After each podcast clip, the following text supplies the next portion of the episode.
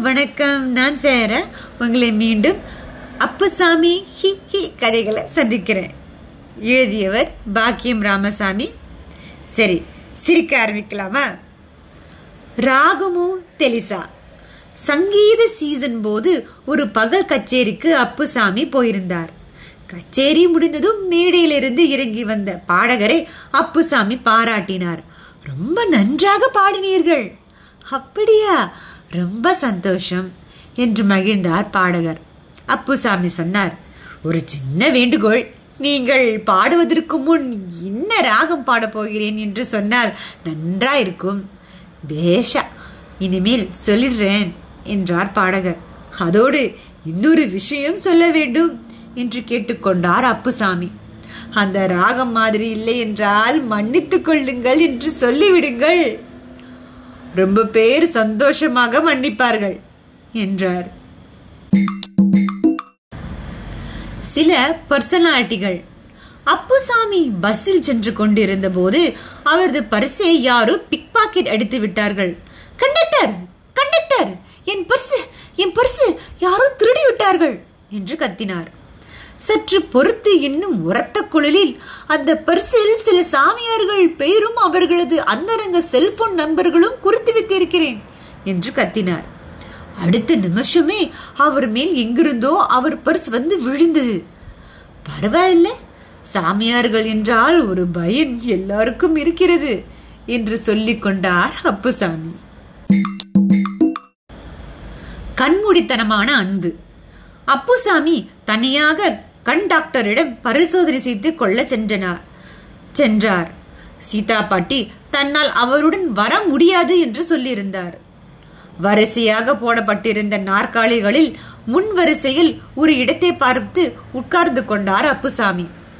ஒரு நர்ஸ் வந்து அவர் கண்ணில் டிராப்ஸ் விட்டுவிட்டு கண்களை திறக்காதீர்கள் என்று சொல்லிவிட்டு போனாள். நெடு நேரமாகியும் கண்ணுக்கு மருந்து போட்டுவிட்டு சென்ற நர்ஸ் வரவில்லை. அப்புசாமி நான் கண்ணை திறப்பதா வேண்டாமா? எப்போது திறக்கலாம்? என்று கேட்டார். திறங்கள் என்று பதில் வந்ததும் திறந்தார். அருகில் மனைவி சீதா பாட்டி அமர்ந்திருந்தாள். நீ ஏன் வந்தாய்? தெரிந்திருந்தால் கண்ணை இன்னும் நீண்ட நேரம் மூடிக்கொண்டிருப்பேனே என்றார் அப்புசாமி ஒன்பது மனமே ஒன்பது. அப்புசாமி தனது ஞாபக மருதி போக ஏதாவது மாத்திரை தருமாறு டாக்டரிடம் கேட்டார். வயசாயிட்டது இல்லையா மறதி சகஜம். அப்படி சொல்வதற்கில்லை போல் இருக்கிறது என்றார் அப்புசாமி. வயசான எல்லாருக்குமே மறதி இருப்பதில்லையே.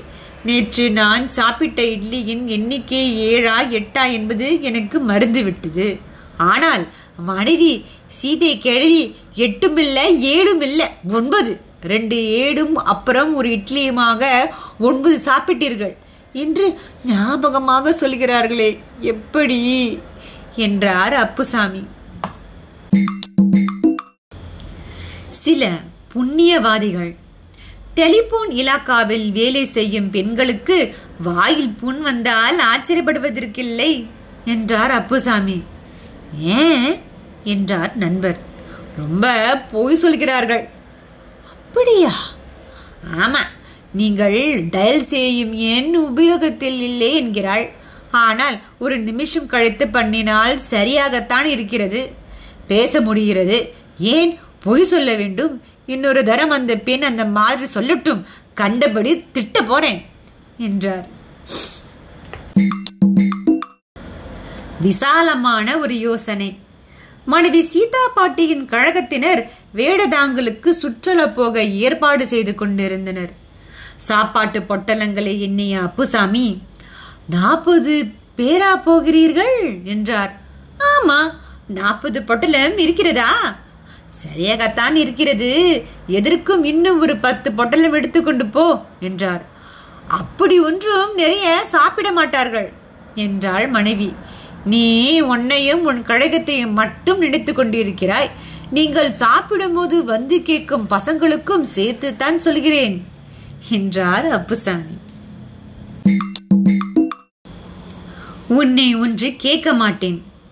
சுனாமி வெள்ள நிவாரண நிதிக்காக தானும் நிதி திரட்ட அப்புசாமி முடிவு செய்தார்.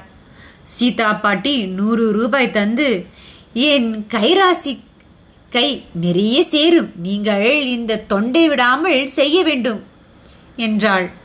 அப்புசாமி அந்த ரூபாவை உடனே திருப்பி தந்துவிட்டு உன் ராசி சுனாமியை மறுபடியும் வரவழைத்தாலும் வரவழைத்து விடும் உன் பணம் வேண்டாதாய் என்று கூறி புறப்பட்டு விட்டார். பெயர் செதுக்குவது ஏன்? எவர் சில்வர் பாத்திரங்களுக்கு சீதா பாட்டி ஓர் ஆளை வைத்து பெயர் செதுக்கிக் கொண்டிருந்தாள். ஏதாவது ஒரு பாத்திரமாக்காவது என் பேரை போட சொல்லு என்றார் அப்புசாமி. நீங்க என்ன தனி கொடுத்தனமா இருக்கீங்க? என்றார் மனைவி. அதற்கு இல்ல உன் மனசில் தான் என் பேரை செதுக்க முடியவில்லை. ஒரு பாத்திரமலாவது இருக்கட்டுமே என்று பார்த்தேன். என்றார் அப்புசாமி. முரண்பாடான ஒரு தகவல். செல்போன் அதிகம் உபயோகிப்பவர்களுக்கு தலைவலி மார்பு படபடப்பு வரும் என்று டிவியில் ஒரு டாக்டர் கூறினார். அவருடைய செல்போன் நம்பர் என்ன? என்று கேட்டார் அப்புசாமி. அவர் செல்போன் வைத்துக் கொள்ளவில்லை புத்திசாலி என்றாள் சீதா பாட்டி. என்கிட்ட கூட செல்போன் இல்லை. ஆனால் நீ என்ன புத்திசாலி என்று ஒரு நாள் கூட சொன்னதில்லையே. போகும்போது என்னத்த? அப்புசாமி கடற்கரையில் ஊரிலிருந்து வந்த உறவினருடன் உட்கார்ந்து கொண்டிருந்தார். ரெண்டு பொட்டலம் சுண்டல் வாங்கேன் என்றார் உறவினரிடம். அவர் ரொம்ப விரக்தியுடன் இந்த வயசுல கண்டதெல்லாம் நமக்கு எதுக்கு என்று வாங்கவில்லை. அடுத்தாற்போல் முறுக்கு வந்தது. ஏயா நாலு முறுக்கு வாங்கேன் சாப்பிட்டு கொண்டே போகலாம் என்றார். உறவுக்காரர் முறுக்குக்கு இருக்கலாம் எதுக்கு? ஏதாவது வேற சத் விஷயமா பேசலாமே என்றார். போகிற போது என்னத்தை கட்டி கொண்டு போக போகிறோம்? என்று அங்கலாய்த்தார் உறவிக்காரர். ஏன்? பாடி கட்டிக்கொண்டு போகிறீர்களே? என்றார் அப்புசாமி எரிச்சலுடன்.